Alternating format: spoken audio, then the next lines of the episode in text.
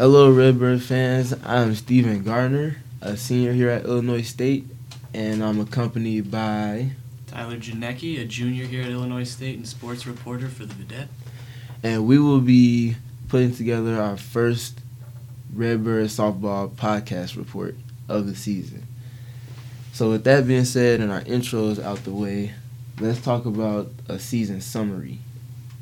So, so far, uh, not a lot of great uh, things happening so far in the season. Redbirds sit at 10 and 22 overall. Uh, start off to a uh, one and four start in the Missouri Valley Conference. Uh, but it should be noted that 10 of those uh, non-conference games were against ranked teams. So that's you, you can't expect too much out of that. What do you right. think about that, man? Absolutely, yeah.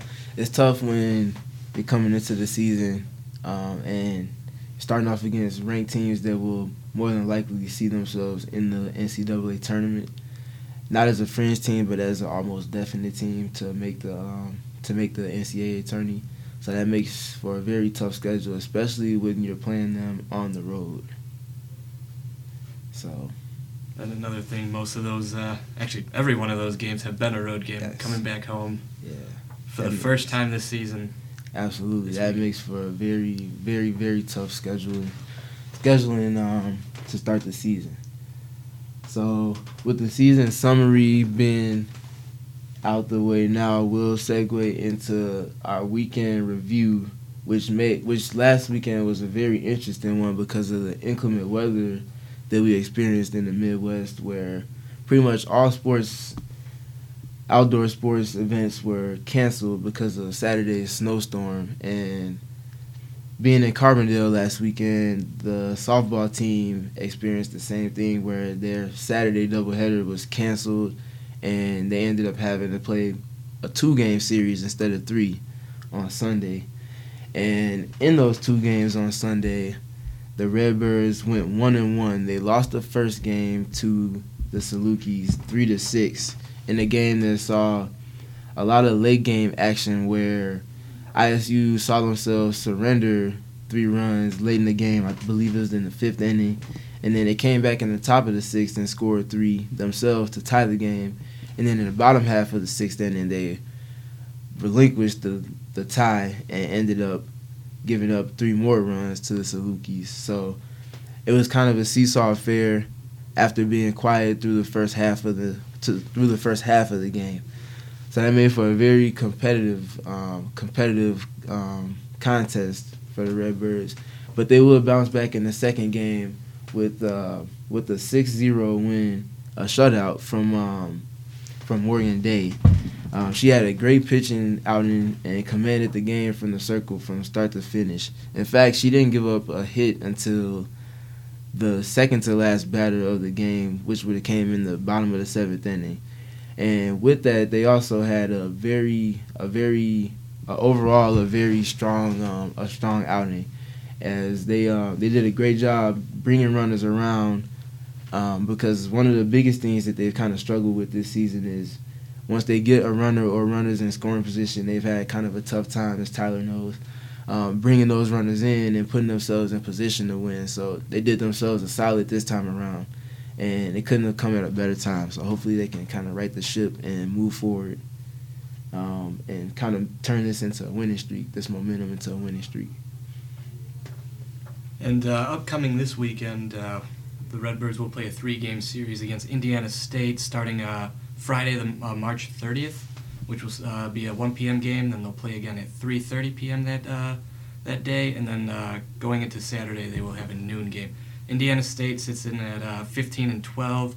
So uh, this is a perfect opportunity for the Redbirds to kind of turn around the season. Uh, obviously, a tough start against uh, Missouri Valley Conference competition uh, at one and four, but uh, there ha- there were some bright spots in the Missouri State series where they were able to start generating a lot of offense, scoring six seven runs a game, and really were in each of those games.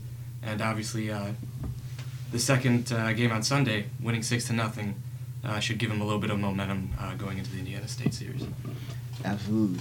So now we'll transition into our predictions for this weekend's three-game series against the Sycamores of Indiana State.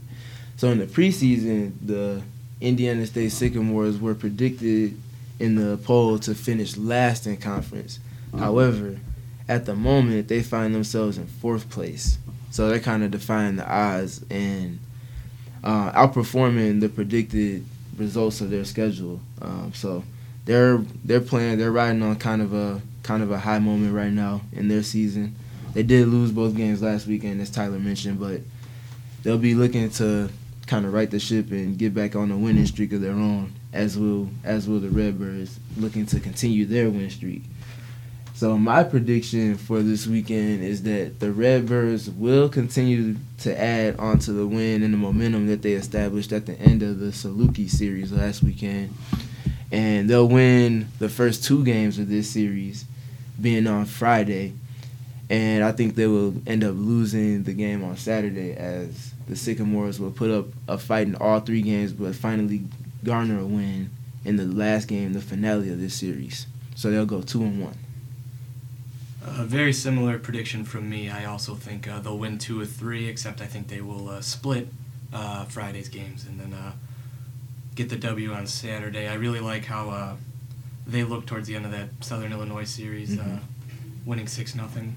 Absolutely. Definitely give them momentum going in this series, and uh, I expect that they'll be able to take two or three.